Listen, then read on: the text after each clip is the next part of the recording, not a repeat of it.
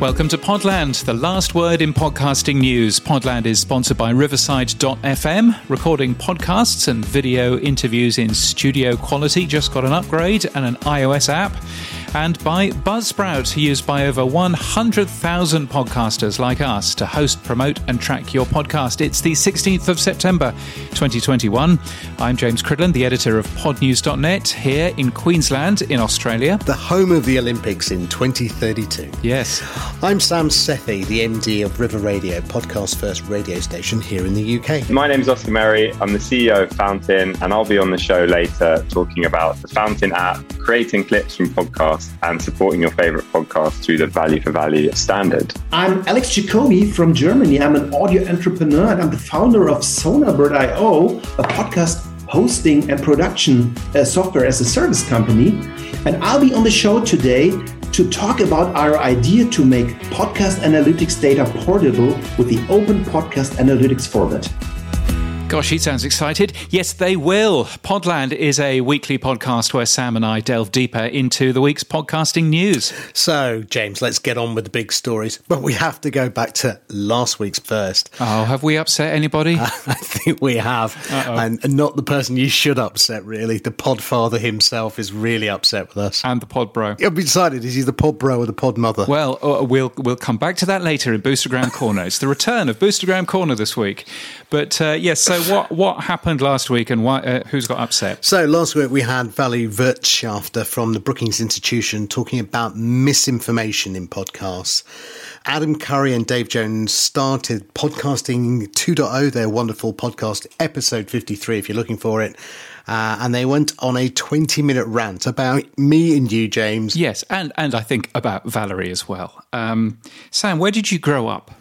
I grew up in the UK in a little place called Loughborough. We should probably start any conversation around governments and censorship and everything else by just saying that we both have grown up in Western Europe, and typically you trust government in Western Europe. They pay for our health care, they set rules to keep us safe, and I went and did a little bit of research with Pew Research and they say that 50% of people in the UK are happy with government, and that goes right down to 35% in the US. And also, we have different broadcast rules too, and uh, those are important as well.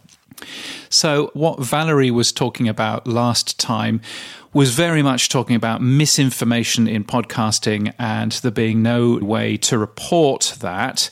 Well, here's a little clip of Dave and Adam uh, talking about that. If you have a problem with potentially false information on another podcast, go start a podcast, play clips, talk about how wrong it is, give your opinion to counter their opinion. It's the way the internet works.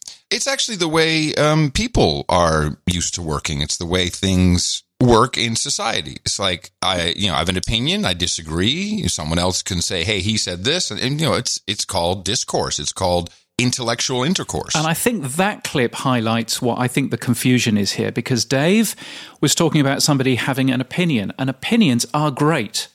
And I can have a wrong opinion, and, and you, Sam, can have a wrong opinion occasionally. I was going to say often. so nobody is stopping people having opinions.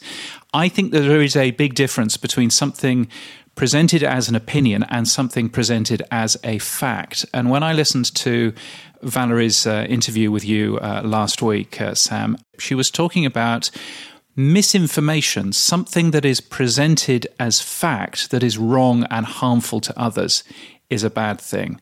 So I think she was saying, as it stands, podcast hosts don't know that they have harmful content on their system and I'm talking deliberately about harmful content, not a wrong opinion, but harmful content, because most podcast apps give you no way to tell a podcast host about it. And in fact, most podcast apps don't even tell you who the podcast host is. How do you know whether this show is being hosted by Buzzsprout or by Libsyn or by Red Circle or by Captivate or anybody else? You know, nobody, you can't really tell from your particular podcast app. So, I think what Valerie was talking about was better reporting tools so that a podcast host knows what stuff they have on their platform. And if they want to, they can take action. And if they don't want to take action, then that's absolutely fine as well. Um, but I think that's what she was uh, talking about. Uh, Sam, what did you take out of that? I tend to agree. I love this quote. Opinions are like a-holes. Everyone has one. They just think each other stinks. So the idea is that you can have an opinion all day long what we're saying, James, is when it crosses that line into misinformation and is stated as a fact, that's when we think there's a problem. And we think that people who are listeners should be able to use the wisdom of the crowd to report that back to the host. And as you said, James, it's up to the host then what they do from there. We're not asking for censorship, we're not asking for deplatforming. That is then a particular situation that the host can deal with. And more likely than not, that will end up with a you know somebody suing someone, taking them to court, and then eventually the host having to take it down if it is at that level. But uh, no, Adam, Dave, we're not asking for government control. We're not asking for censorship and we're not asking for deplatforming. Mm. We're just asking for better tools. Mm. And I think that's a good start. You gave me a link to some tweets from Nicki Minaj, who I believe is a popular uh, is a popular music singer. um, On your playlist every day, James. Yes, uh, absolutely. So Nicki Minaj, yeah, is is a famous rap singer. She's got 157 million followers on Instagram and 22.6 million followers on Twitter. She put out a tweet this week. Now, that could have been a podcast, and it's the, the idea or the concept's exactly the same. She put out a tweet saying, mm. My cousin in Trinidad won't get the vaccine because his friend got it and became impotent. His testicles became swollen. His friend was weeks away from getting married. Now the girl called off the wedding. So just pray on it. Mm. Uh, make sure you're comfortable with your decision. Now, that's total misinformation that has been debunked by all the medical people saying that is not the case that's resulted from the vaccine. Mm. Um, but she is such an influencer that it's actually resulted in the black community, men, deciding not to go and get the vaccine. Now, that's causing a lot of problems people to actually put themselves in harm's way. Yeah, she's delivered that as fact, hasn't she? That uh, the vaccine causes you to become impotent, which is clearly not the case. And there is no medical evidence to that whatsoever. And I think that's the thing it's stuff like that which will harm our listeners. And and by the way, I don't think this has got anything to do with advertisers people support things that are good, that treat them well. And value for value also fails if we do a rubbish show, if we give out bad information, we treat our audiences badly. I don't think it's anything to do with advertisers. I, th- I think it's just doing the right thing for your audience. What I found interesting in that episode of Podcasting 2.0 was right at the end. Either Adam or Dave, I can't remember who, said that Podcast Index removes shows from their directory if the content on them is illegal. So the government sets the law. So there's actually even no freedom of speech, even in the podcast index. So we're all talking about the same thing here. We're doing the right thing by our audience, and we're making sure that misinformation, stuff which is harmful, doesn't get there. And I think that that's all good. I think we're all on the same side, actually, here. Yes, we are. We, we, we are totally on the same side. So, so I guess one of the ways of, you know, just uh, alerting a podcast host to knowing that they have something which is bad on their network is perhaps to use uh, things like clips. Yeah. So what we, I did this week was I caught up with Oscar Merry. He's the CEO and uh, founder of Fountain, which is a wonderful new podcasting app, which includes clips. Now he uses clips to allow listeners to uh, take the transcription, a bit like Descript, and highlight the bit that you want to share with people. And that's a positive for discovery, as we'll find out. But also, we were thinking that that could be used as a great tool in ergo what Valerie's asking for. I called up with Oscar and I asked him more about Fountain and what is it. Fountain is a podcast app and it allows you to create and share clips from the favorite moments in the podcast you're listening to. As well as this, you can also support your favorite podcasts with Bitcoin through the, the Podcasting 2.0 value for value standard. Why did you want to build Fountain yourself? Why didn't you just go and use another app?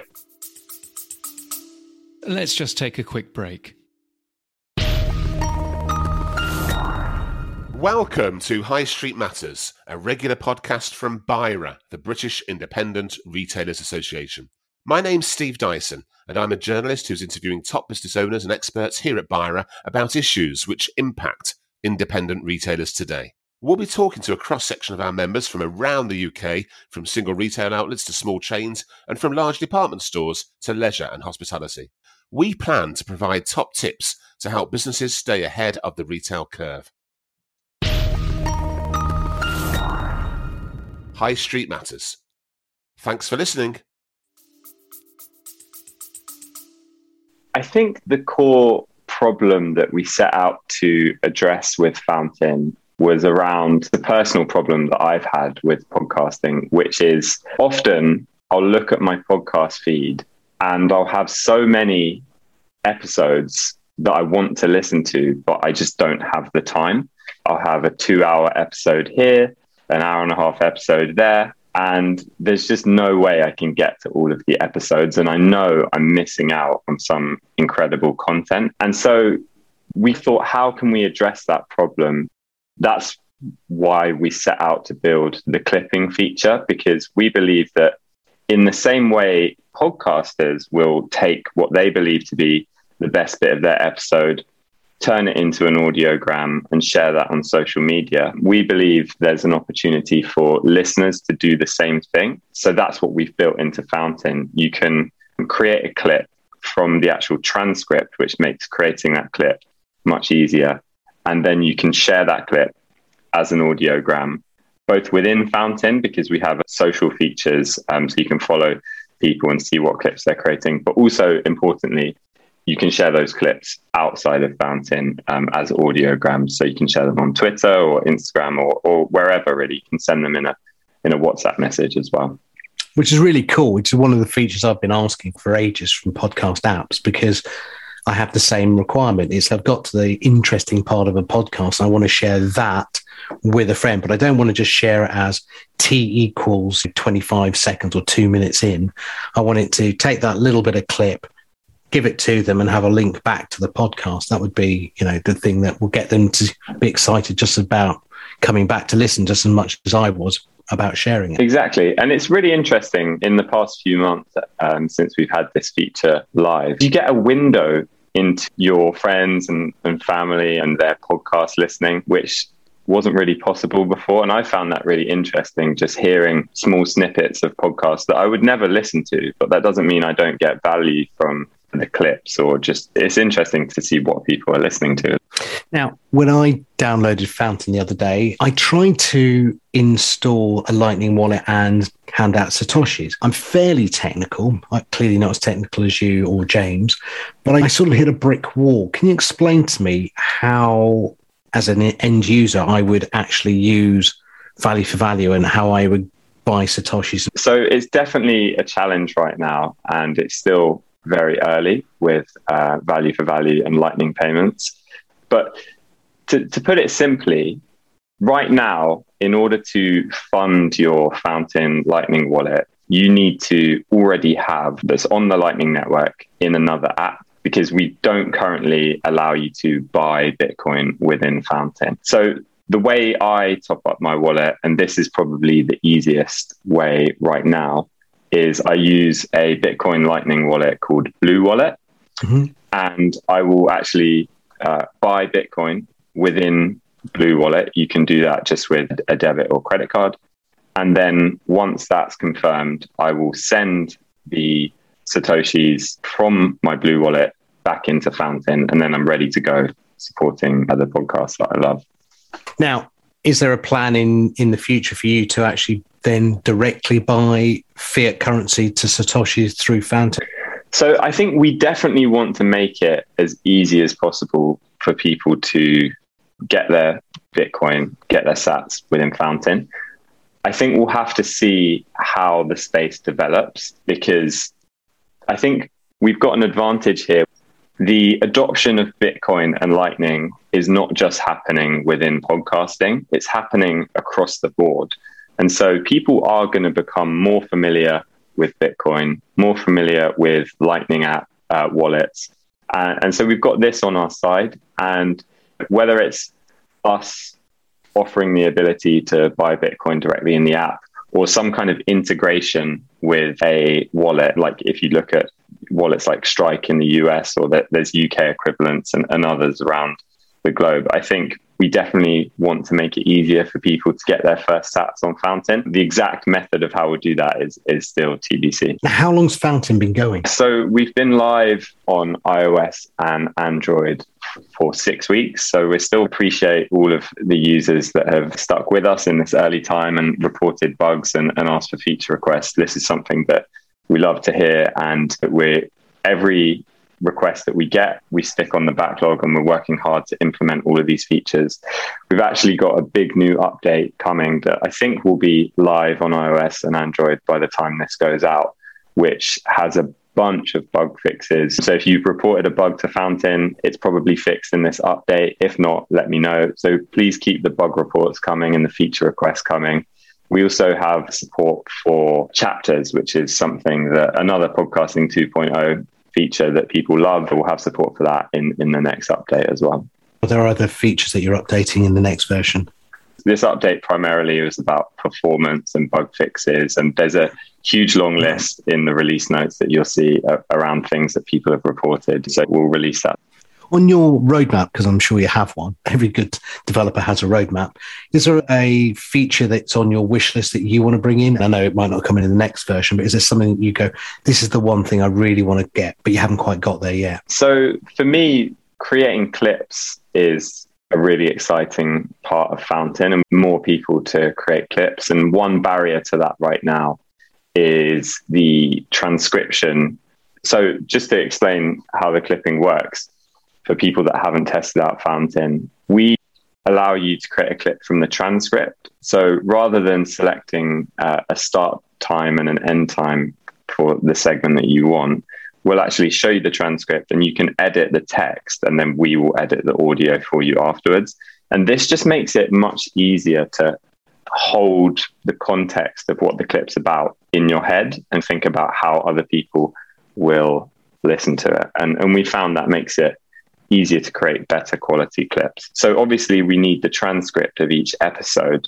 And one of the things that we struggled with is a lot of podcasts have dynamic ad insertion, which means that the timestamp of the transcript that you might get will be different to the one I get because we'll have different length ads at the beginning or at the end. So right now, when you create a clip, we do a custom transcript for you so that you have accurate timing information. And this means that there's a delay in the transcript being available about two to three minutes.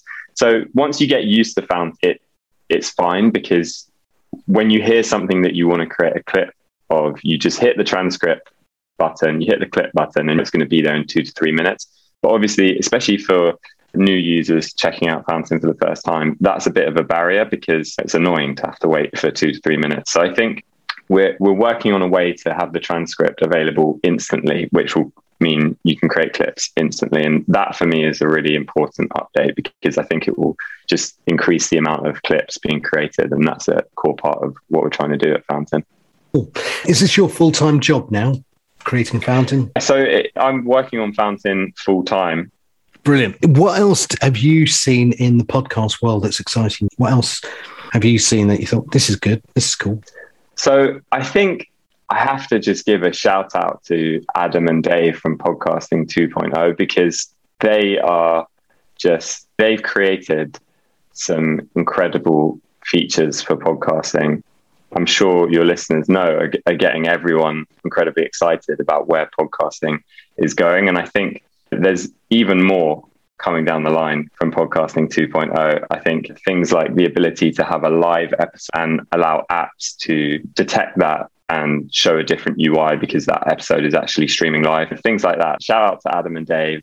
I think the features that they're working on and proposing are going to be really exciting Brilliant. Oscar, remind everyone where they can get the Fountain app. So you can go to fountain.fm and download Fountain on iOS and Android.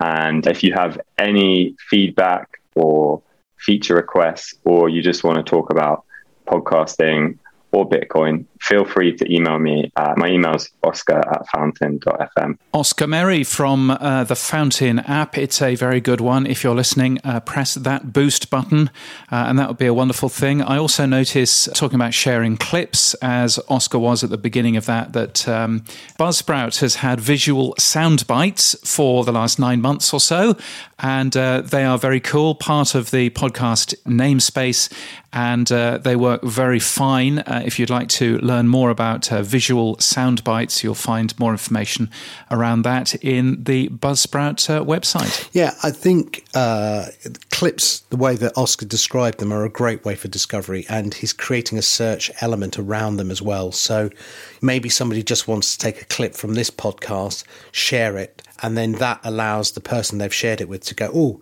well, that was a great clip. I wonder if the rest of the podcast is worth listening to. The visual sound bites that Buzzsprout have are a creator top down tool. So you and I, James, could create a visual soundbite, uh, others call them audiograms, and use that for our social media promotion. Great way of doing it what Oscar's done is created this from the listener point of view. And again, uh-huh. I think what's possible and what Buzzsprout are starting to do, which is why I think imitation is the serious form of flattery, is they a couple of weeks ago we described them that you can now put a link to a certain specific time point in a episode as a listener and share that with your social network or just some close friends. If Buzzsprout extended the visual soundbites tool they have for creators and made that available to listeners, then as a listener, I could actually create a visual soundbite, which is exactly what Oscar Merry's clips are. Yeah, and yeah. I could then actually then share that as an audiogram or a, a soundbite from the listener perspective. Again, I think what we are advocating for is that the last 12 months, you know, Adam and Dave have done a great job with the namespace of bringing what I call top down tools. So extending the namespace with uh, location and hosting and other tools that you know make the podcast much more richer. But what I think we're at the point in podcasting now is to create bottom up architectural tools, so listener based tools. Oscar's adding clips for discovery. Mm. And I think Buzzsprout could extend that as well. Yeah, and I think listener based tools as well, in terms of boostergrams, obviously, where we get to hear back from our audience. And also, uh, and I know that uh, Adam and Dave and the rest of the podcast 2.0 um, uh, set of folks are busy working on comments that work across every single podcast app out there, which is a wonderful thing. So, uh, all of that kind of stuff is, I think, really useful uh, for as we uh, move on. Okay, and talking about moving on, let's move on to another story. Richard Kramer, he's an analyst for Arete Research. Now, Richard has recently published uh, a article about Spotify criticizing them, saying taking shows exclusive reduces their reach and attractiveness to advertisers. He goes on to say few titles are popular enough to bring in new subscribers to offset the loss of ad revenue from greater reach. He thinks that actually it affects the podcast publisher in other ways as well, like event ticket sales, books. So, what he's saying, I think, James, maybe you can clarify, is that actually going exclusive with Spotify is not a great idea. Yeah, I mean, this was part of a client uh, note that he sent out to Arete Research's customers, uh, basically looking into Spotify's uh, current revenue. He has as a big section in there all about podcast exclusivity, a double edged sword, and points out that actually it, it doesn't necessarily help uh, many creators. Brene Brown, for example, her book sales went down after she went behind Spotify's paywall because her podcast was promoting her books. And all of a sudden, uh, fewer people can actually hear those books. I should say it's not Spotify's paywall, that's what he called it. It's um, just being exclusive on Spotify. You can still have a listen free. That's all fine. But uh, yeah, so he's basically saying that that's not necessarily a good plan and that really, you know, it works for some shows, but doesn't work for most shows. And marketing teams resent their product being used to bait subscribers um, to, uh, you know, download the Spotify app and so on and so forth. So it, it was quite a um, it was quite a bullish client uh, note. He finishes off by saying, "We think Spotify needs new management and a new approach." Ouch. Um, so I think uh, you know he he was certainly quite um, quite outspoken in terms of where he sees Spotify going. Yeah, he does a great podcast with friend of the show, Will Page.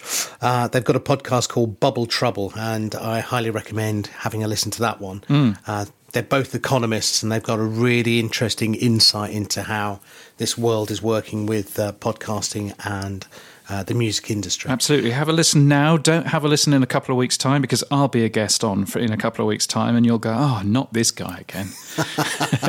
well, actually, Richard has agreed to come on to our show as well. So, Hurrah! Uh, quid pro quo. Indeed. Interestingly enough, I was uh, chatting with him because I rang up to find out how to pronounce Arete Research because it's not very obvious when it's uh, written down. And um, we got uh, talking about uh, Spotify and advertisers as I was talking to him, I realized that wouldn't it be interesting if I could download all of my personal data from Spotify to find out what they know about me?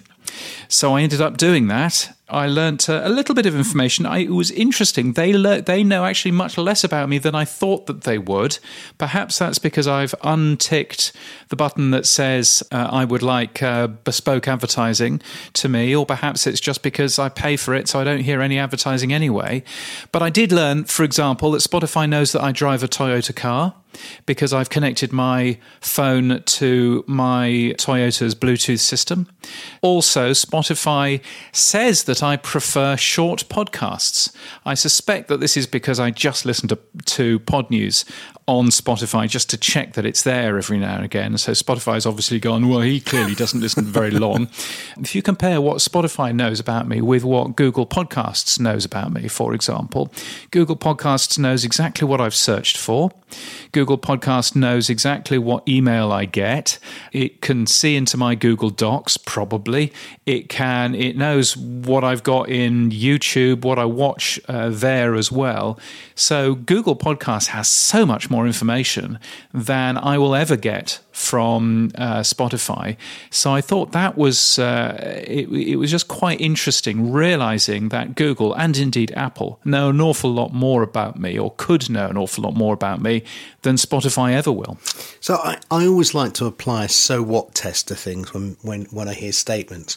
So they know all these things about me. So what? What can they do with it, James? Well, I mean, if they know, for example, that you have kids at home, then that's a great place to advertise uh, kids, um, you know, stuff, toys, and uh, kids' food, and all of that sort of thing. So it all comes down to the advertising. But you know, is that a bad thing? Well, you know, I would argue probably not, because actually, if I do have kids of four or five at home, Spotify has realized that Spotify is advertising things that my kids of four or five might find good, then that's probably quite useful content. I'm kind of one of these people who most of the time probably wouldn't turn off personalized advertising because I recognize that actually personalized advertising can be quite useful.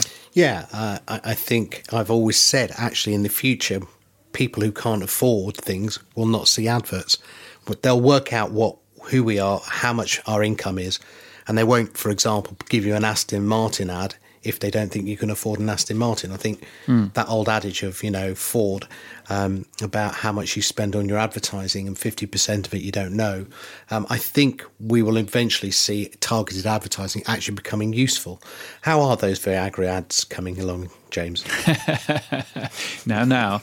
Um, I, I, mean, I think uh, I think you're right, but I also think, of course, that if you are comparatively rich, then you will pay to get rid of the ads anyway. Yeah. And I think that's one of the problems that Richard was pointing out to me on the phone if um, you know Spotify premium subscribers are clearly richer than those who are listening to it for free because they can afford the fifteen dollars a month or whatever it is to get rid of the ads. Similarly, I get rid of the ads on YouTube um, because I happen to use the YouTube Music service, and that's what it comes with. So actually, it's going to be quite hard for you to market your Alfa Romeo to to me or your you know uh, fancy BMW car uh, to me because you know you can't actually get those advertisers you can't actually get that advertising in front of me um, because you know because I've paid to get rid of the ads. So I think that that again is a problem, and I think it's a particular problem that compares quite nicely to you know free to air TV or to broadcast radio where you get everybody gets the ads. Would there be a time, James, where dynamic content insertion is injected into podcasts by the likes of Google, Apple, and Spotify against anything that we want. And then will they say, well, to remove the dynamic content ads, you have to pay a further subscription to be ad free? Do you ever think that will occur? I think that there are two sides to this. One side is is Google working on a Google AdSense for audio? And the answer is yes, they've been doing that for 15 years and they've never actually got anywhere. Um, but uh, I mean, I remember going to an NAB Europe conference in Rome in Italy, probably 15 years or so ago. And there was somebody from Google there who was very excited about their their new AdSense for audio platform, which was just around the corner and it never launched. And I think that is clearly something that Google is interested in uh, doing, has always been interested in uh, doing. But on the other side, yeah, I mean, will there be more tiers in Spotify? So, you know, you can actually get rid of all of the ads which are being injected into the Joe Rogan podcast or, or, or something else? Yeah, probably in time, one would assume. My thoughts on, you know, the Google AdSense for audio thing is if we can opt into that, and we can earn money out of that. Maybe not us, but podcasters in general would probably find that quite nice. Um, but at the moment, there's no way of necessarily doing that. But I think anything that um, uh, respects the creator but allows allows a creator to opt into that sort of thing, I, I think that there's absolutely nothing wrong with that. Now, uh, Spotify aren't getting off lightly this week. 9 to 5 Max says Spotify falls short as a podcast app.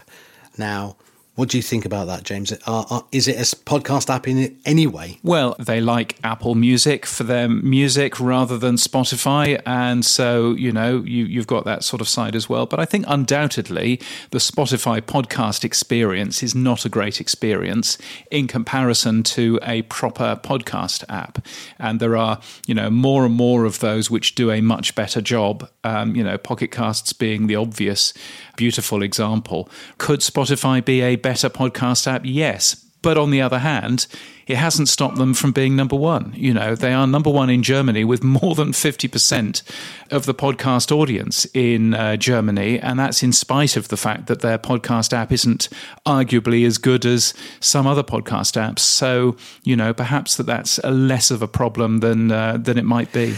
Well, let's move on. I think we've done enough Spotify bashing this week. I wanted to cover an area that you've been writing about in Pod News. Uh, you had three or four stories actually, uh, looking at how podcasts are moving much more with international languages. The first one you started off was reviewing the Spanish market, James uh, looking at how it's grown 6.8 times in the last year. Yes, this is according to iVoox or eVoox, I believe that they're actually pronounced. I've been pronouncing them iVoox for the last year and a half, and nobody's been um, polite enough to tell me that I'm wrong. But anyway, 55% of Spanish podcast listeners are listening more now than before the pandemic. Uh, it also says so. eVoox released a bunch of uh, data which they'd uh, worked on with uh, Chartable and various other people as well. And, um, you know, it's just really interesting seeing data from other countries and seeing how people are consuming podcasts, what they like, what they don't like, and seeing, you know, all of the differences. The big growth actually last year was in Hindi podcasts, which went up more than 14 times podcasts in Chinese languages went up eight times and Portuguese went up seven times. English only doubled, um, but even so, I mean, doubled is still pretty good. So um, yeah, so it was interesting seeing that. There's a bunch of um, data from uh, eVoox. Also, Spanish listeners are to get you know more big shows. It was interesting at um, the IAB podcast upfronts last week. PRX was there, and uh, Radiotopia, which is part of PRX, was talking about Canción Exploder. And Canción Exploder is the Spanish language version of Song Exploder. It's going to be produced by Adonde Media, who've done a good job of these sorts of things in the past, and that's going to be pretty cool. So it's great to see more big shows being um, talked about in the uh, Spanish language as well. Yeah, I, I, think also one of the other ones that you wrote about was uh, Studio Ochenta, which is run by Lory Martinez uh, and she's starting to extend. Now, Lory, I know because she was at my podcast festival back in March in 2019, and she came across my path through a friend of mine, Minter Dial. And mm. Lory um, has taken existing single language podcasts and translated them into multiple languages. And that we thought that was a really great thing that she was doing. She seems to be doing more of that now as well, James. Yeah, she is. And she, you know, I mean, Studio Ochenta is a multilingual podcast company based in Paris. There again, I've been calling it Okenta. So who knows how it's pronounced? uh oh. Um, but um, one of the podcasts that they make is called Ochenta Cuentos which is a Spanish anthology series. It's basically fiction stories from across Latin America and its diasporas across the world. And they are looking for pitches for their next stories related to fire uh, in both the literal and figurative sense of the term. Of course, uh, quite a lot of Spain is on fire at the moment, so um, there, there's a there's a thing. Anyway, um, that pitch uh, process is open now, and you'll find links to that in the Pod News website. Again, I think uh, looking at just the growth in terms of um, additional language podcasts here is really interesting, and certainly the amount of additional content which is uh, going on here is good too. Yeah, as I said, I was talking about Minter as well, who's a, a friend of the show. He signed up with Evergreen Podcasts, but one of the things that's interesting about Minter, he, he publishes both his podcast in English and in French. Uh, he's fluent in seven languages, so it's not surprising. Gosh. Yeah. What do you think? Next week we publish this one in French or Hindi? What, what should we go for, James? I think that may be a difficult thing. Although um, I am working on something with Brian Barletta from Sounds Profitable, uh, which uh, is going to be very cool. Where you may hear me talking a different language. I'm not fluent in any other language, but you may hear me talking in a different language in the future. Um, I will say no more on that because uh, obviously it's Brian's story, not mine. Um, but uh, let's wait and see how that bit works. I look forward to that Klingon episode. Klingon. Hey, well, there we are. Uh, Sirius XM. Yes. You cannot be serious. Simplecast founder and CEO Brad Smith has been promoted. He's been named head of podcast products for Sirius. Now, I know Brad from talking to him on Sam Talks Technology, and I've asked him if he'll come on our show here. Uh, so, yes, I expect we will have Brad on Podland in the next few weeks. But uh, what I couldn't understand, and maybe you know, and then maybe we'll ask Brad in a few weeks' time. Mm. What are they doing? I mean, I I don't use Sirius. Uh, I'm not based in the US. Uh, I have used Pandora in the past. I don't use Stitcher, but it's obviously very good, and it's got AdsWizz there what are they trying to become? What is this new entity that Brad's heading up? Well, uh, and I think this is a really interesting look at how consolidation is going on uh, in the US. So you've got some companies, for example, iHeart, who own a bunch of podcast producers. They also have their own radio stations, of course. They own Triton Digital. They own uh, RCS. Uh, they own, you know, all kinds of weird and wonderful uh, people. But they are all separate companies. So they're not, you know, you don't necessarily see Triton working uh, massively hard with other bits of the iHeartRadio world, that's not typically how these sorts of things work. But what SiriusXM has been doing is very much taking the acquisitions that they've made over the last uh, two or three years and now really pulling those together very, very strongly. So all of a sudden, SiriusXM, from a point of view of ad sales, has pulled all of their ad sales people from Stitcher and Midroll and also from Pandora, who have a big local sales force, and for the SiriusXM satellite radio stations as well. All of those are now together as one. They're called SXM Media, which is very difficult to say very fast. And then you also have. Um, in terms of the content side, you're seeing Brad Smith now, who is uh, responsible for podcast strategy across all of those platforms, across SiriusXM, Pandora, Stitcher, and AdsWizz, both for strategy for creators and also for listeners as well. Um, so, really good to end up seeing that uh, happening. SiriusXM just posted their numbers, and I believe that they had $8 billion worth of revenue. It's some ridiculous high figure. So, SiriusXM is doing very, very well, although, you know, those satellites aren't going to fly themselves. But I think, you know, um, uh, if you own lots of different companies in the same kind of area, making sure that they all work together makes an awful lot of sense. Mm, I look forward to hearing from Brad as well. I think that M&A thing we're going to see a lot more of, I guess, in 2022. In the UK, there must be something in the water, I, I've decided, because Gerry Edwards started a podcast radio station. It was his brainchild, along with Paul Chantler a 35 year veteran of the radio industry. And they've done really well, actually. Uh, I think you're featured on, on there as well, aren't you? Yes, you can listen to pod news updates every single day um, on podcast radio, which you can pick up in uh, most uh, large bits of the UK. Of course, we had Gerry Edwards on this very podcast way, way back at the beginning. Uh, and uh, he seems to be going very, very well. My understanding is that he's talking about international expansion for the podcast radio brand as well. So that would be interesting to see how that works. You've ended up doing something exciting as well in terms of podcast first radio station. I saw this beautiful press release from Whooshkaa uh, talking about uh, all of the clever things that you're doing. You've got 20 subject focused hour long shows, which you turn into podcasts, and you're doing all kinds of things with your, your radio station, aren't you?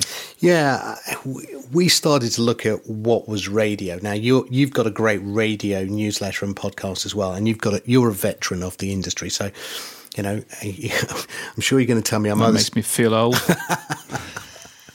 um, I'm sure you're going to tell me I'm smoking crack in a minute, but um, Gerry Gerry did inspire me with what he was doing with podcast radio, and I sat down with my fellow directors and said, "Look, I just don't believe music is the future of radio. I think."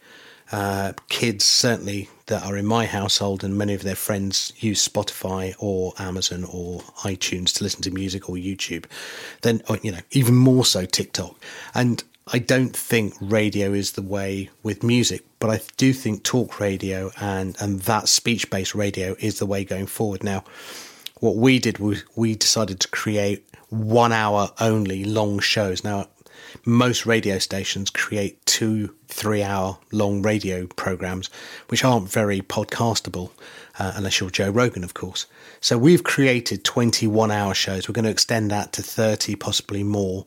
And what we do is we use Whooshkaa to help us take our live stream and directly add that to Apple, Spotify, Google, and other platforms. Mm. And it works brilliantly. I don't have to touch it. It's one of, you know, listening to you last week, how do you make save time? Well, you automate everything. Well, for me, automating creating those podcasts was the best thing I did with Whooshkaa because it means that I don't have to touch it once I've set it up. It automatically creates and publishes out. And we've got the River Radio channel on Apple, um, and they're all on Spotify. And yeah, it's working.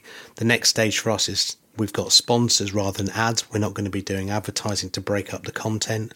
Mm. Um, and we'll see how it goes. That's our plan anyway. Yeah, no, I think that makes a bunch of sense. I think all of the data that I've seen over the last year or so has shown that talk radio is on the ascendant. Talk radio is is, is uh, increasing, and that's um, radio with talk rather than the format of talk radio. And uh, music radio doesn't necessarily seem to be increasing particularly much. So, you know, and there was a point uh, this time last year where I was having a look at the radio data and um, you know Brisbane, relatively unaffected by the pandemic, um, you, you, was uh, you, you, know it was interesting looking at their data and then looking at Melbourne's data, which has been in lockdown and was in lockdown uh, back during that particular radio survey. And what you could see in Melbourne, particularly, was just a tremendous growth in the amount of listening to speech radio, to talk radio, whether it was the local ABC station, whether it was um, uh, 3AW or whatever it might have been. Um, but you also saw a lot of music radio stations going down as people, you know, were just tuning in for human beings, for a, a shared experience and a human connection. So, um, yeah, I think that, that, that's absolutely the right thing to go. And I think, uh, you know, more radio stations which aren't just a jukebox uh, that I can't control and instead have human beings on there is always a good plan. We, we will see. I'll let you know in 12 months' time if I'm still alive and kicking. Now, time now, James, for Boostergram Corner. And now it's time for the Boost, Boost, Boost, Boost, Boost, boost Boostergram Corner. It's too much. Yes, we've uh, received boostergrams this week, so thank you for those. Dave Jones uh, sent through 21,000 sats on Castamatic. And uh, you remember we called him the Pod Bro. Uh, this time last week, and he says uh, he, he sent through a mega boostergram from the Pod Bro. Although uh, Kyrin has other ideas, hasn't he? Yes, he does. I personally feel the Pod Sage fits Dave better. He's too wise and calm to be a bro. Pod Sage. Thanks, Kyrin. Dave Jones, the Pod Sage. That sounds like a wise plan. Uh, Dave Jackson also says, Thank you for the mention. Would love to come on the show. 500 sats sent through Fountain. Hooray. Thank you very much, Dave. Would love to have you. I should, uh, you know, get, get on to sending that email. Dave Jones, again, sent another mega boostergram talking about being very excited that he was number nine in the Pod News ranker. Uh, so that's a lovely thing. Uh, again, using uh, Castamatic. And we had one from Dave Jones's um, friend at the other end, uh, the Podfather himself, didn't we? Yes. He says, Podcasting 2.0, episode 52, shout out. Yes. And he sent us 1,089 sats. Thanks, Adam. Yes. I wonder what 1089 sats is that? Is that a reference to Radio 1, do you think? Oh, God. 1089, 1053? yes. Who knows? There's some numerology going on there. Um, but uh, thank you, Adam, and thank you for using Podfriend uh, for that. Um, I did say that we would say how much sats we've earned so far. So I just uh, went to have a look, and we have earned 476 thousand sats so far. In case you're wondering how much that's worth, that is worth 230 US dollars. So that's how much so far we have earned from boostergrams and from uh, the listening to our show using uh, sats per minute. Uh, that is a, a nice amount, and given that it's still really, really early days, uh, I thought it might be useful to know how much money uh, that we have earned uh, so far, or rather, how much crypto we've earned so far 476,028 sats. Of course, it'll be more by the time this actually goes out. So, um, thank you if you have given us some uh, sats, and I end up sharing half of those, or will end up sharing half of those with Mr. Sethi, my friend at the other end. Uh, so that would be a good thing. Well, I'm going to donate them back to you for the Repatriate James to Britain Fund uh, to get you over here. well, uh, that's all dependent on the Australian government, uh, but I trust them. I'm sure that they know what they're doing. Um, so, what do you do with Satoshis? Uh, once you've actually earned them. If you have um, made your podcast value for value enabled, what can you actually do with that, uh, Sam? Uh, stick them up on your wall, uh, decorate them, hand them out for pizza and then find out they're worth five hundred No, million quid no, later. no. None of that. No. Okay. What do you do, James? There's a really nice tool that I discovered, um, which is called Moon. Uh, I'll tell you what the uh, URL is paywithmoon.com. It's a way for you to transfer sats into a single use Visa card. So, say you are on a website and they want to charge you, I don't know, $6.99 for some, um, you know, cable that you want, and you and you want to go, oh, well, actually, I'd rather pay for that $6.99 with uh, my cryptocurrency. So, what this paywithmoon.com thing lets you do is it lets you transfer just $6.99 worth of cryptocurrency onto something that looks like a Visa card so that you can just pay, you know, Amazon or Walmart or whatever it is that you want to pay, which is a really smart idea. There are other ways of doing that. There's a website called Bitrefill, which works um, in quite a lot of countries. What Bitrefill allows you to do is um, is uh, take uh, Bitcoin or Sats and turn those into gift cards, and those are fine. And you can turn, you know, something into a gift card for twenty dollars, but you're never buying stuff which is exactly twenty dollars, are you? Um, which is why I thought that this Moon thing was uh, quite a neat idea. Um, that Moon thing, for the moment, is US only, and it does require some form of weird.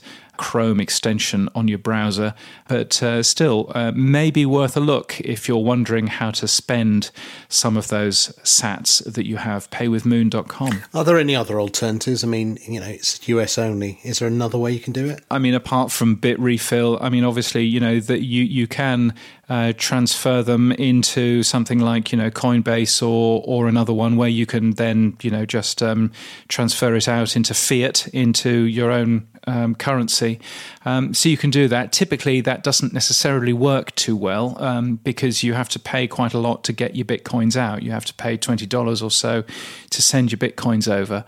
Whereas um, what Moon, the way that Moon is working is that it is using the roughly 3% um, credit card fees that it gets to keep it um, fee free for you as a user. So you're not actually paying anything to transfer your sats into, into a Visa card. It turns out that the retailer is uh, paying their normal credit card charge instead, which uh, Moon obviously keeps a fair amount of. So um, yeah, so it's just just a little bit of a different way of doing it. I suppose you could always take them to El Salvador, James, now that the Bitcoin's the official currency of the country. Yes, indeed. Uh, maybe you could. Maybe you could take them to El Salvador. Uh, their president. Uh, Nayib Bukele says that it will help Salvadorans save about $400 million, which is spent on commissions and uh, bank charges. Uh, so maybe, but uh, it's not necessarily working as well as uh, as it might be. But uh, yeah, interesting to see what El Salvador are doing.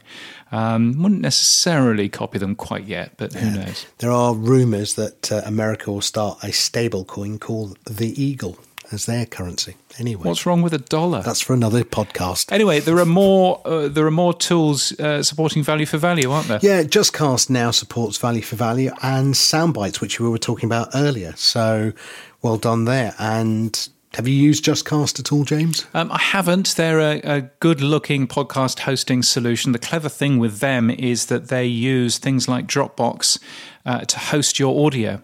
So you're not actually buying audio space from uh, JustCast directly. You're using uh, something that you already have, which might be a free Dropbox account. So that's quite a neat um, plan, I think. Now, I caught up uh, earlier this week with Alex Jacobi uh, to talk about a new data standard he's proposing for data analytics to move your data from one host to the other. And I started off by asking uh, where he is in the world and what's he proposing. You find me in Germany, and I'm an audio entrepreneur from Germany. I'm running four companies which are all more or less audio centric since my whole life in audio production. And, and, and two things I'm very passionate about is podcasting. So I'm running a service that helps newspapers record their podcast and publish their podcast through like hosting and, and recording infrastructure. And I'm involved in a very interesting project that tries to bring the fragmented broadcast structure in Germany together to find one way to measure podcast plays in a way that we can build a currency for advertisers because we see the problem that even if you use IAB compliant reporting, you can have results with the log files that differ by 15%. And this is something advertisers do not accept. And we're involved with a gathering. It's called the AGMA, the, the Arbeitsgemeinschaft Marktanalyse. So it's a gathering of all the public broadcast stations and all the private broadcasters in Germany. And they are building a standard together to build a trusted way of measuring a podcast. Wow. Okay. So apart from just doing your day job and doing that job, you're also involved in a new project as well, which is evolving around a standard that you're proposing. Absolutely. Maybe you can tell us about what that is. Absolutely. So, what we are proposing is an open analytics standard for podcasters and podcast hosts. So, we learned from our work in the standardization that there is a huge pain for podcasters who want to move from one hoster to another hoster because they usually lose their analytics. And even being on the business side, an owner of a podcast hosting service, um, I do think it's very important that we do not hold hostage of the data of our clients and that we make podcast analytics data which belongs to the clients as portable as you can for example in germany port your cell phone number from one provider to another. So what we are proposing is that all the hosters come together and build an open standard which is nothing technically complicated that allows publishers to get their data back to take ownership of their data and to make it portable from one hoster to another. Because what we think is that if publishers have the freedom to choose a host that really fits their needs, and there are so many amazing companies out there that have a very different idea of how podcast hosting could work, I do think our whole industry could really win and, and really get the next boost we need to professionalize what we love. Yeah, data portability is part of what Europe did with the GDPR yeah. um, as a requirement. So, uh, is it basically your premise that people can have their data, but they get it in so many different ways that yeah. it doesn't make it transferable? And that means that if you move from one host to the next, suddenly that data, although you own it and have it, can't be uploaded and utilized. Is that the exactly. problem? Exactly, that's the problem. There are two ideas. So for the German measurement, we, we really rely on raw server log files, which is something that is pretty hard to make portable because it's a pretty complex thing. So what we are thinking of is there are some hosts that allow you to export your place Eh, via a CSV file, for example. And what we're thinking about is that we host hosters just come together and, and find an agreement about how we structure these exports and probably if we enable our clients to import that back. And if we put this on an open source basis, it could be something where the whole community probably brings podcast analytics to a new level because we're stuck at log file analysis, which is not very sufficient for advertisers. The data we have is not the data we would love to have. And having all the power and all the hosters and all the people working decentral together on an open source project seems like a huge chance for the whole industry to me. Yeah. So where have you got to so far then with this? Is there an actual proposal on the table? Is there a document that people can read? Is there a website people can go to? Where are we so far oh. with this then? We're actually very early in the process. We're in the process that we uh, proposed our idea for the first time in public. I used a blog I'm writing for where, where I have a column, and we're very early in the process. So there is no finished paper. But I do think this has to be a collaborative process. I would be more than happy to connect with likewise technology providers, podcast lovers around the world. And I do think this has to be built collaboratively.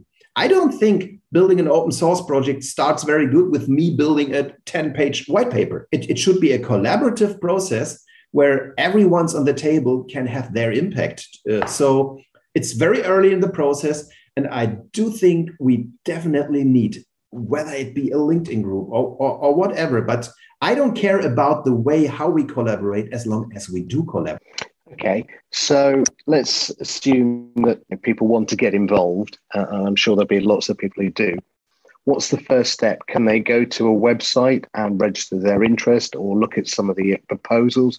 Is there a forum where people can get involved, or do they just contact you directly? And is that the starting point? So, what we're going to do is that we're going to open up a LinkedIn, and I will probably provide you the link later on there. And I do think this is a very good idea to start and to start discussing our ideas. Later on, we must have a website for sure. And I do think we definitely have to go start in working collaborative, be it on GitHub or, or a Miro board or whatever. So what I'm going to provide is, is, the, is the LinkedIn group. And I'm super happy for everyone joining there and, and, and bringing their ideas into the discussion. Probably you, you could include them in your show notes. And yeah, we, we could all come together around the world yeah, we certainly will include them in the show notes. What are the type of data points that we want to take out of the data from one host to the other? Are there some standards that are across the board given? Obviously, the clients that are coming, countries that are being accessed. Mm-hmm. Have you a list? Have you, we even started creating the list of the data points that we want to capture? It's a super interesting question. And the deeper you dig into it, the more complex it gets. So it starts with very simple. For sure, I want to have my place. The, the interesting thing is that we have to bridge a lot of different interests there. So, for example, in Europe with GDPR, you usually have to anonymize IP addresses. So probably geodata is not as accurate as you have it in the States or, or, or in other jurisdictions, uh, for example. Getting that done will be one of the major uh, things we have to do in this open source group. We probably can all agree that having that standard that shows me it's that podcast, it has this, this many probably IAB compliant plays on that day, will be the most basic thing we can talk about. It's probably also 80% of the answers people have in podcasts. If we dig deeper and say, let's say device data like was it an iphone was it on the website is something where a lot of podcast hosts have a very similar idea of reporting it and i could think of a pretty simple way to find an agreement how to do it it, it gets complicated if there are several hosts who have a reason to handle it differently and probably have a very good reason from their point of view to handle it differently and you have to find an agreement. I do think it's something we really have to get done together. So the place, about the episode, about the time, I don't think that's negotiable. Everything else has to be thought of. How can we do it? How will we handle the non-accurate geodata in Europe versus the more accurate geodata in the States? Um, will we handle devices? Um, will it be just like an open file of a billion devices on the planet? Or are we starting to aggregate? But this is when stuff really gets complex. And I do think the whole collective has to solve it and not one person like me come up here in a podcast and tell the world how to do it. So I'm more about to learn how we can find a common ground than to tell the world what I think should be done. I think a good place that I've seen done, obviously, is Adam Curry and Dave Jones with the podcast namespace 2.0. I love how Dave broke down the problem into four or five chunkable steps. So he said, look, this is step one, we're going to just do these three or four things, then step two. And they created a disc chat group and invited people into that. And then they created a GitHub so that it was all open source that anyone could then take the data and, and apply themselves to it or make recommendations. So I think that's that's probably one of my best examples of I've seen of how that's been done recently. The the other one was the podcast taxonomy, which is around jobs and standardization of jobs. And I think that's been a great example of as well. So look, this is a brilliant initiative, Alex. I'm also thinking that there there is a, a sort of standard which will be the 1.0, which is the transportability standard, which allows you to export and import between different hosts. But I can also imagine then you can extend that to a version 2.0, which is what are the extra, I guess, data points that we want to capture that hmm. are not currently being captured, that might be the things we want to do. Alex, thank you so much. Now, just before you go, can you tell everyone where they might be able to get hold of you so we can also add it to the show notes as well? Yes. Best way to get hold of me is you can find me on LinkedIn. My name is Alex Jacobi, J A C O B I.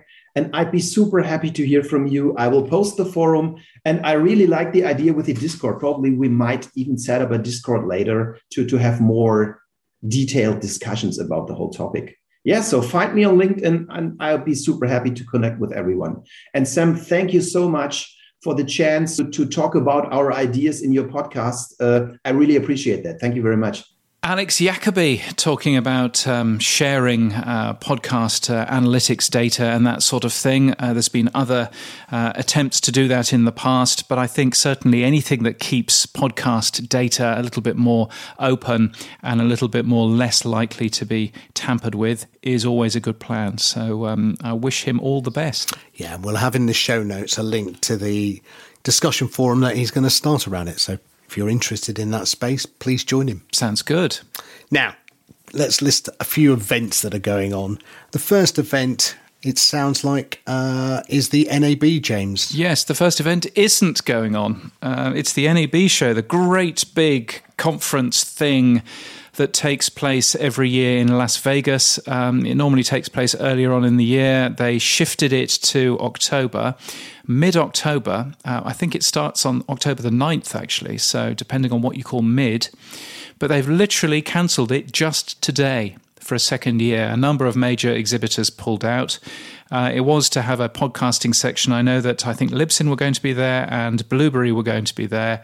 And, uh, you know, a great shame to see them I have to say, you know, if you are cancelling a big event such as that with 90,000 people going to it within three weeks, as they've done here, you know, that takes quite some courage. So, um, you know, I feel for the folks at the NAB show there. Yeah. Uh, well, I'm sure they'll come back strong in 2022. Let's hope. Okay, so the next event that's on the calendar is Radio Days Europe, which is going to take place in Lisbon, in Portugal, on October the 9th to the 11th. Have you been to that one? I have been to every single Radio Days Europe, apart from this one coming up. Uh, so I'm very annoyed that I can't be there. One of the people who will be there is podcasting's friend, Tom Webster from Edison Research. Uh, he is uh, one of the speakers there. I think that should be really good. You can buy virtual tickets or you can be be there in person if you like. And Portugal has beaten Malta and somewhere else. Uh, exciting uh, to be the country in the world with the most vaccinated people in there. So, um, if you want a, a, wonderfully safe place to go, then uh, Lisbon in Portugal is probably that place. Although, obviously, you've got to get there on a plane. Um, but uh, yeah, so that should be good. And um, if you're not going there, then uh, you could maybe go to Scottsdale in Arizona. Ah, yes, our friends there. They're going to be running She Podcasts live in person. Uh, and yeah, tickets are available from the website. And I'll put the link in the show notes. Indeed. And then you have uh, Podfest Origins, which is the next Podfest event. What they're doing is they have an in person event, which is going to be in Tampa, in Florida uh, in early November. And at the end of October, they have a virtual event, October 28th to November the 3rd, um, which is quite a nice way of doing it. So basically, they're splitting it uh, to have one virtual event and then one in person event. And um, I've been to a Podfest in Florida uh, a couple of years ago, and uh, it was a very nice, very enjoyable experience. So looking forward to, you know, hopefully making one of those again. But certainly, best of luck if you're going to that in Tampa, in Florida. Mm. Now, lastly, the Australian Podcast Awards have announced new partners and their judging lineup. Anyone you know on it, James? Uh, anybody I know on it? Uh, I, I, know one of the judges. That's me. Um, do I know what I'm judging yet? No. And even if I did, I wouldn't be able to tell you. I'd have to kill you. Um, but uh, yes, looking forward to judging that. Um, they've also signed a number of uh, gold partners and things. Well, they, have signed a gold partner, which is LiSTNR, the LiSTNR app. Um, the sponsor of the public vote uh, category is LiSTNR as well.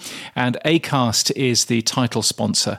Um, so, um, you know, uh, lots of other people um, supporting the Australian Podcast Awards, including Spotify, iHeart Podcast Network Australia, the Nova Entertainment Podcast Network, Podfollow, and Podnews. Uh, so, uh, all of those fine, fine people um, are uh, sponsoring that. But it's a great event. Looking forward to taking part in that. There's going to be another annoyingly virtual podcast um, awards ceremony uh, happening for that, um, probably in November. Um, but it's a great awards. I think it's been going for, I think this is its fifth year. I think that might be right. And if you are an Aussie listening to this, then good day. You've got until the 20th of September at midday Sydney time uh, to enter. So make sure that you do that, or indeed at midday Melbourne time. Uh, be there or, or or don't, basically. Now, other other podcasts that we've been listening to. Um, I just wanted to highlight one. Um, I I love listening back to some old podcasts as well, and I listened to Buzzcast episode fifty eight. I don't normally uh, find some of the content, you know, when it because it's very good, but it's all about some of the newbie stuff. But I did really enjoy listening to episode 58 with Fatima Zaidi, who's the CEO of Quill Podcasting. And she was talking about all the different ways they go about uh, producing podcasts, promoting podcasts. She had a great way of how you can actually get your podcast listed very high very quickly on Apple. I won't spoil it. You have to listen to the show. So yeah, just going to recommend if you have time, switch back to episode 58 of Buzzcast and check out um, Fatima Zaidi. Which is the excellent podcast from Buzzsprout, uh, one of our sponsors. So thank you to them for that. Um, I'm not going to talk about a podcast, but I will talk about a new Discord community, which I've discovered. It's called Advancing Podcasting. It's something that Evo Terra has been doing. And um, I think you're absolutely right that there's lots and lots and lots of stuff out there for the newbie podcaster. But uh, what Evo does with podcast pontifications and now with this new advancing podcasting Discord group is um, really aimed at people that know what they're doing but just want to get better at it. Uh, and I've really enjoyed the discussions um, in that particular area. So it's it's well worth having a play with. Um, you'll find links to that on the podcast website. James, what else has been happening for you in Podland this week? So last week, I ended up on Friday. I ended up sitting by the banks of the Brisbane River uh, in a beautiful sort of 27 degree heat, um, talking to Kyrin uh, for over two hours uh, for his Mere Mortals podcast. Uh, it's a great podcast. That'll be coming out in a couple of weeks' time, I believe. So, um, worth uh, keeping an eye out for that. But very much enjoyed doing that and very much enjoyed actually being out and seeing people. Uh, so that was um, so that was a good thing. Uh, what, what's happening for you uh, over the next few weeks, Sam? Uh, hopefully, launching a few more podcasts uh, on on my radio station, and announcing a fairly big sponsor for the Old Spice Boys. Oh, very good. It's not Walker's Crisps, is it? It's the other one. it's, the, it's the other one. That's all you're getting. Yes, whatever. That's the exclusive. Yes, whatever that means. And that's it for this week. Thank you to our guests, Oscar Merry from Fountain and Alex Jacobi from Sonarbird. You can come back to Podland next week. We'll have special guests Richard Kramer, who's an analyst from Arete Research. Please follow us in your podcast app and on Twitter at Podland News, where you can tweet a comment about this week's show or tweet us a question for next week's show. You'll also find previous shows on the web at all your favourite podcasting hosts or at podland.news. And if you'd like daily news, you should get Pod News. The newsletter's free at podnews.net. The podcast can be found in your podcast app, and all of the stories we've talked about on Podland today are taken from this week's Pod News, and all of the links are in the show notes. Our music is from Ignite Jingles, and we're hosted and sponsored by our good friends Buzzsprout and Riverside FM. And also thank you to Headliner for your support, and keep listening.